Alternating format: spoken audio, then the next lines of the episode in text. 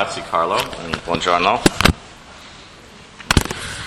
While we get set up with the electronics. Uh, thank you all for coming, uh, taking your valuable time uh, to listen.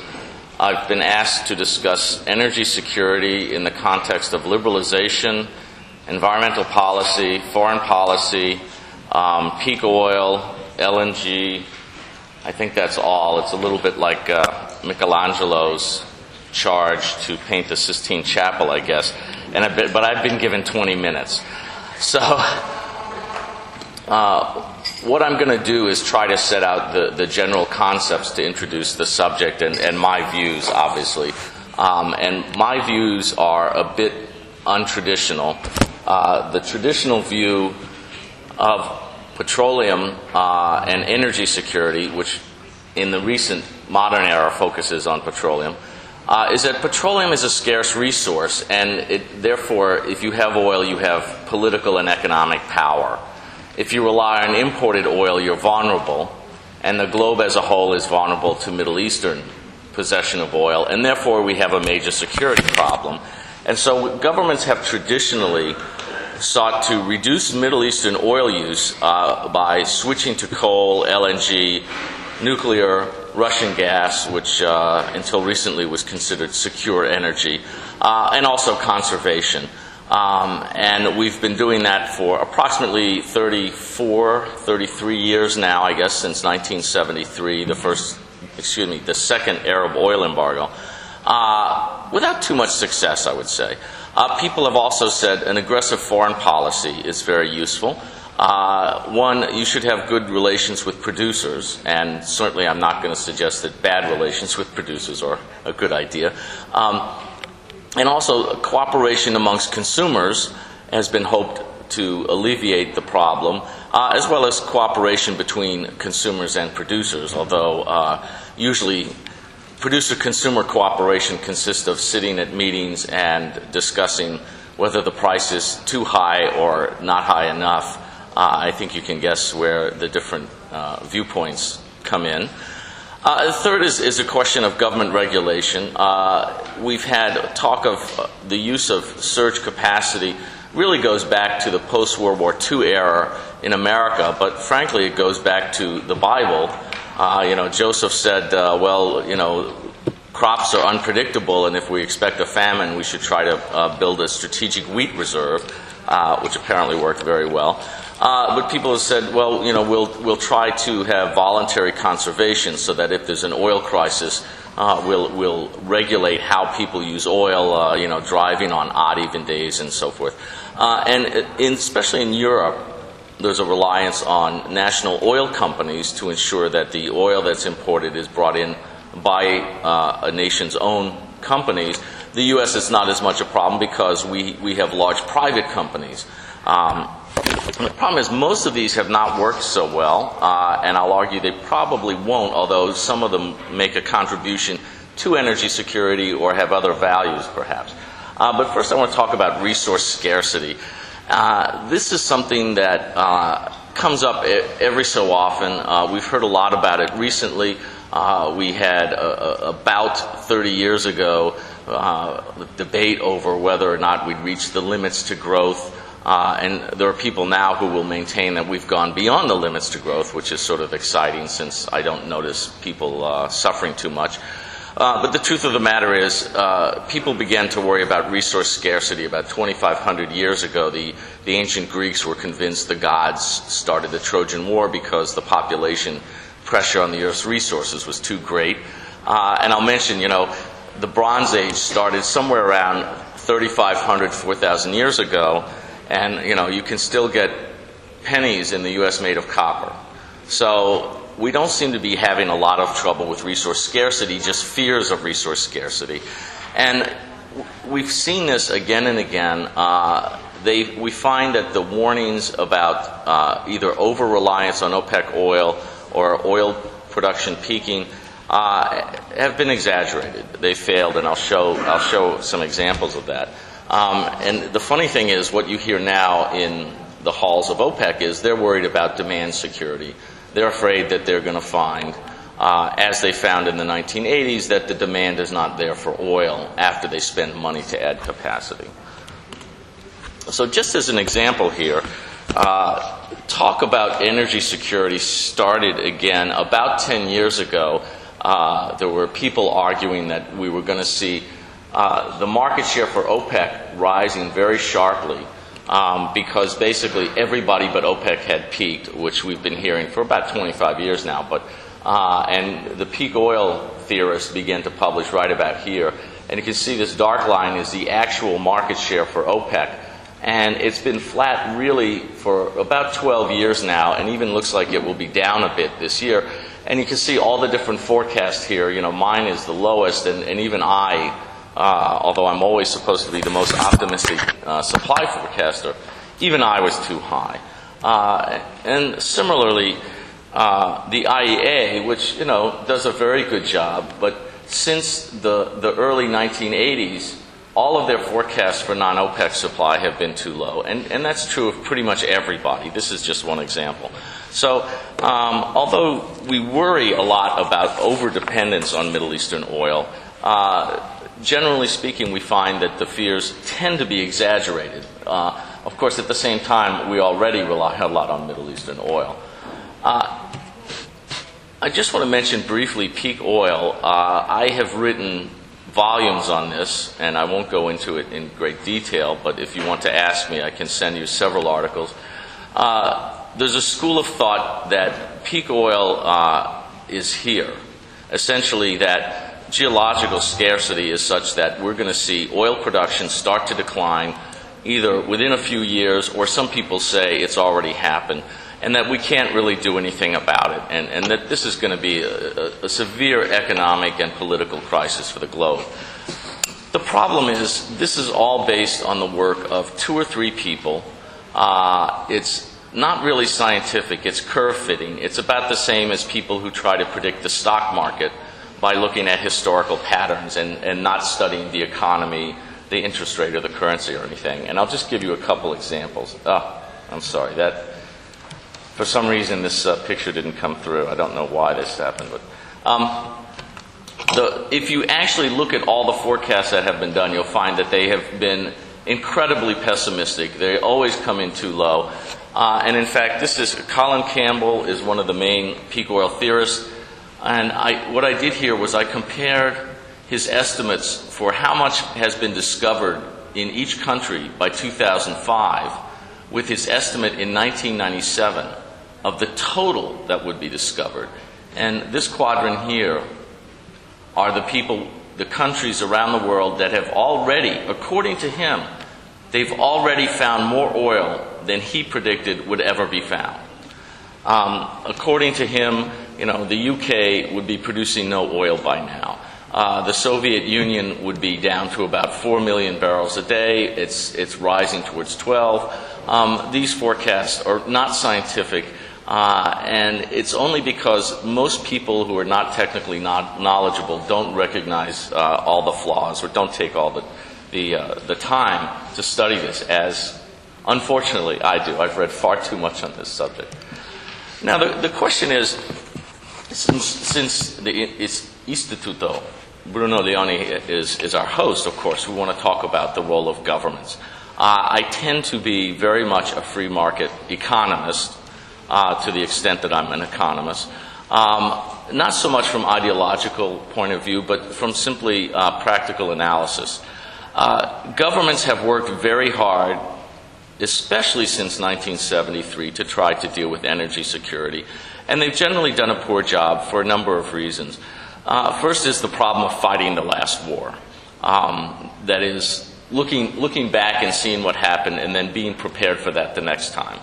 Uh, secondly, the analysis of the problem tends to be very poor, whether it's um, you know, MIT Nobel Prize winning economists telling us that the oil price will go up forever and ever um, incorrectly, uh, or whether it's geologists telling us that the, the oil price will peak, or, or uh, diplomats telling us if only uh, Israel and the Palestinians would make peace, then Iran would open up its oil fields, or something like that. Uh, but also, whenever governments make policy, you get special interests. This is very much true in the U.S. Uh, as, as everywhere else for all our free market talk. Uh, coal interests want to protect coal. Right now in the U.S., there's a huge lobby for ethanol, uh, which threatens to absorb large amounts of government and consumer or taxpayer money um, to, to, almost no benefit whatsoever. Um, and finally, it is important to note that uh, policy is based on perceptions. And in theory, we would like perceptions to be based on reality, but that, that often doesn't work. Um, one thing I pointed out, I wrote a paper some years ago saying I was concerned that most of the people who had been in government during previous oil crises in the 70s were now retiring. And I actually checked and I found that in all of the OECD countries and OPEC countries, at that time, there were only two leaders who were still in power who had been in charge during previous oil crises, and that was Saddam Hussein and Muammar Gaddafi. Well, now we're down to one. Um, uh, and what we find is a, a, very good energy economist in the U.S. named Vito Stagliano, uh, who was in the Bush, the, the previous Bush presidency, and he wrote a book and he said, you know, the problem is whenever the people do a lot of analysis of energy markets and they, they, they talk about energy policies, but when an energy crisis hits, politicians ignore all the research and they try to come up immediately with a crisis uh, solution, which is a big problem. And of course, we don't have that much confidence in, in President Bush. You can see here, he's, he's got the caps on the binoculars. Um, you know, George Bush is apparently a very nice man, but he does not know much about energy, even though he's from Texas. Um, and, you know, just briefly to mention, you know, fighting the last war. Uh, in 1967, that was the first Arab oil embargo, and it was a complete failure, so much that most people don't even realize there was an Arab oil embargo then. Um, and people concluded that embargoes won't work and OPEC will not do it again. Well, that turned out to be wrong. In 1973, people said, well, the problem is the embargo, so consumer nations should share oil to prevent embargoes. And of course, in 1979, there was no embargo. Uh, the, the people who were fighting against the Shah could care less about consumer government politics. Um, so in 1979, the lesson was we need strategic petroleum reserves. Uh, but then in 1990, we didn't use the strategic petroleum reserve, and there was not a big problem. Um, and so people said, oh, we shouldn't use them. Uh, and unfortunately, now the lesson uh, that people are drawing, at least in the U.S., is we need much more government intervention in market, much more subsidies, and so forth. Um, foreign policy is, is a big problem, I think. And again, you know, I, am all in favor of having good relations with countries. I think it's, it's, it's very strange that you have. Uh, the, the government in Washington saying we don't want to talk to our enemies, but we hope to resolve things with them. I, I don't quite understand the logic there. Um, part, part of it is a desire to gain access to supply. That is, if our, we're buying oil from our friends, then we're in good shape. This is not such a good idea, I think, because uh, if the problem is political instability in producing countries, uh, once your friends are out of office and replaced by their enemies, those people will become your enemies. Iran is a good case for the U.S. The Shah was one of our best friends, uh, and that didn't help us much when he was overthrown. Uh, the, the, second issue is diplomats are usually not trained in economics, and they tend to think in terms of volumes. That is, we need to get oil regardless of the price or the cost. Um, and uh, we've seen that especially in the late 70s and early 80s. A lot of special deals were offered. Uh, the French, especially, excelled at it. Um, uh, the classic case, I think, was when the Norwegians offered them some very cheap gas, and they said, We're less interested in cheap gas. We'd rather pay more if you will buy equipment from French companies. Um, that was industrial policy, of course. Uh, but also, you know, in the end, you wind up having to say, uh, foreign policy has a place, but it's not the major place. This is primarily an economic policy. Uh, and just as an example, um, we actually had a, a, cartoon in the U.S. where the dog explained to the man the, what fungible means, that markets are fungible. Uh, the U.S. embargoes Iranian oil purchases, the impact of which is essentially negligible because the Iranians can simply sell oil elsewhere. Uh, people in the U.S. think if we import oil from Saudi Arabia, we're vulnerable to Saudi Arabia. But the truth is, our imports from Saudi Arabia go up and down depending on market circumstances. Uh, if the Saudis refuse to sell us oil tomorrow, we could buy oil from somewhere else. And that's partly because the market has changed so much. Just as one example, this shows market share by company of oil traded on the international market that is excluding the U.S. market. Um, the earliest data I could find was 1953. This is the top red line. Um, and you know, here we have these are the seven sisters, and they essentially accounted for something like almost 80% of internationally traded oil, even as late as 1953.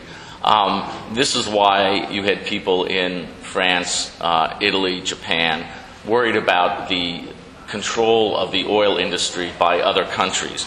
Um, but the point is, that has changed enormously. If you come down here, you know, the top seven countries, uh, which includes people like Saudi Aramco, only control about 40% of the world's traded oil. So the concern now that any given country can shut off another country's oil supplies, it's, it's virtually impossible.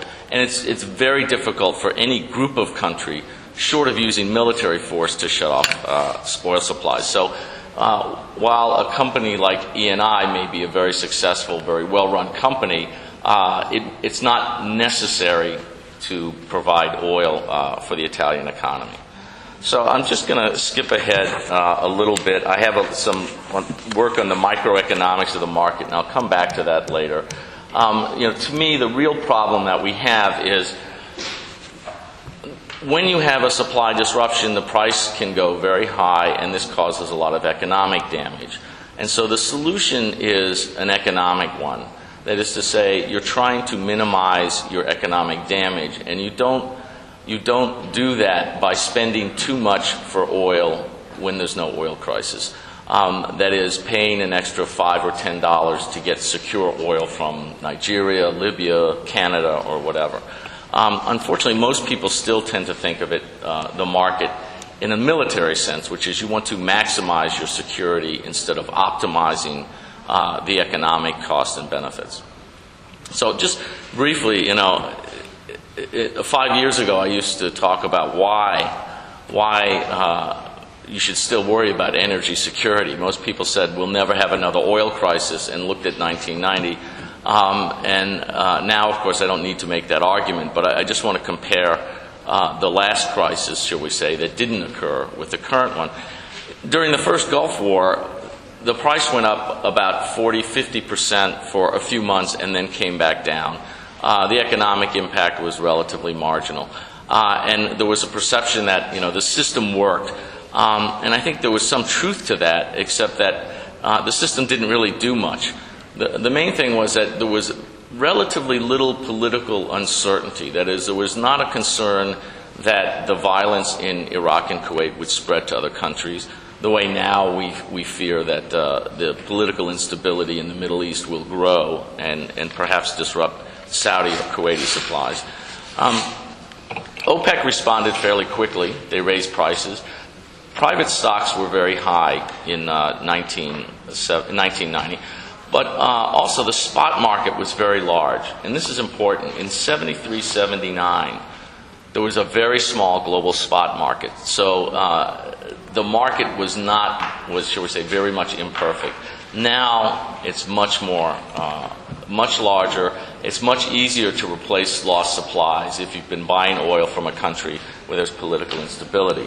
Uh, the current crisis, you know, sort of, well, gee, so why did it? Why did we get, you know, a high prices now? Um, partly, I think it's just that uh, we haven't lost that much oil supply, but it has been an extended loss. The bigger, the bigger problem, I think, is that we've had a lot more perceived threat to supply, especially Russia, Nigeria, and Venezuela, which, you know, even a few years ago, people did not think that there might, might be significant disruptions of supply from those countries. Uh, everybody focused on the Middle East before. Now we have Middle East insecurity and these other countries. There's also a lot more speculation. Um, Professor Kindleberger at MIT, you know, always talked about uh, financial crashes coming as a result of new financial instruments creating inflation and, and bubbles. And to some extent, we've seen that in the U.S., where we have people are, are much more able to speculate on the futures market than before. Um, in talking about regulation and energy security, and you know, I'm not I'm not an expert on the regulation of public monopolies. I won't pretend to be.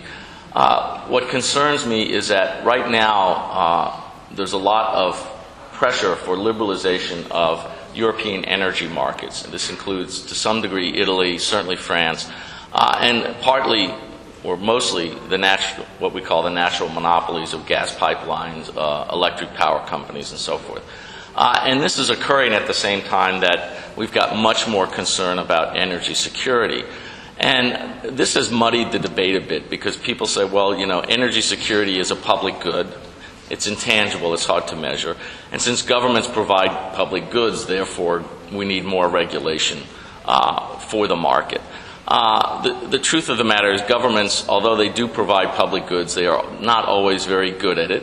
Uh, I think the, the, greatest example is if you go to any of the former communist countries and you look at the environment there, uh, they, uh, the governments have done terrible jobs of providing a clean environment um, compared to most of the, uh, the Western countries.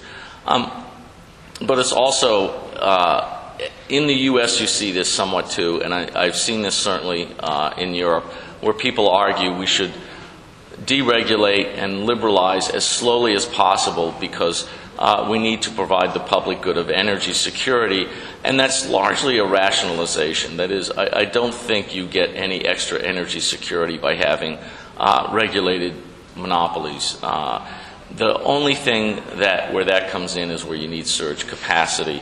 And even then, you know, the biggest problem is governments tend to hoard just as much or just as badly as private companies, and hoarding tends to be one of the big problems. Um, and, and, again, you you really want uh, to apply these things to a cost benefit test, but it's very difficult because how do you, how do you measure security? Um, and there have been a number of economic studies, and in the end, it all boils down to your estimate of the likelihood of a supply disruption, which is essentially a total guess, uh, even if it's an expert guess. Uh, but also your, your estimate of the impact, the economic impact of the supply disruption, which uh, has varied enormously from, from supply disruption to disruption, um, and it's very hard to, to figure out the economics. So, um, I will just mention I'm not sure how much this has come up in, in Italy or Europe generally. In the U.S., you have had people say we need the allocation of supplies, we need price setting by the governments uh, more price regulation. And this generally does not work, and we can talk more about that later.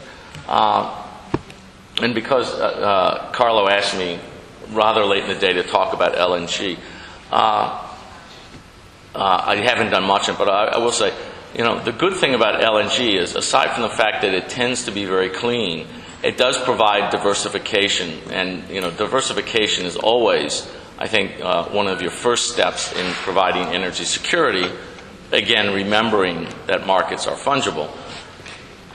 But what we see in Asia and largely in Europe is that people price natural gas according to the price of oil. Um, so that although natural gas is often very cheap to produce, somewhat expensive to deliver, um, it, it does not gain the market share it would have uh, if it was priced competitively. Uh, it also means that in an oil crisis, when the price of oil goes up, the price of natural gas goes up. So you don't get an economic benefit. Uh, you're still paying just as much for the gas as you would for the oil, and you have the same economic losses as if you were using the oil.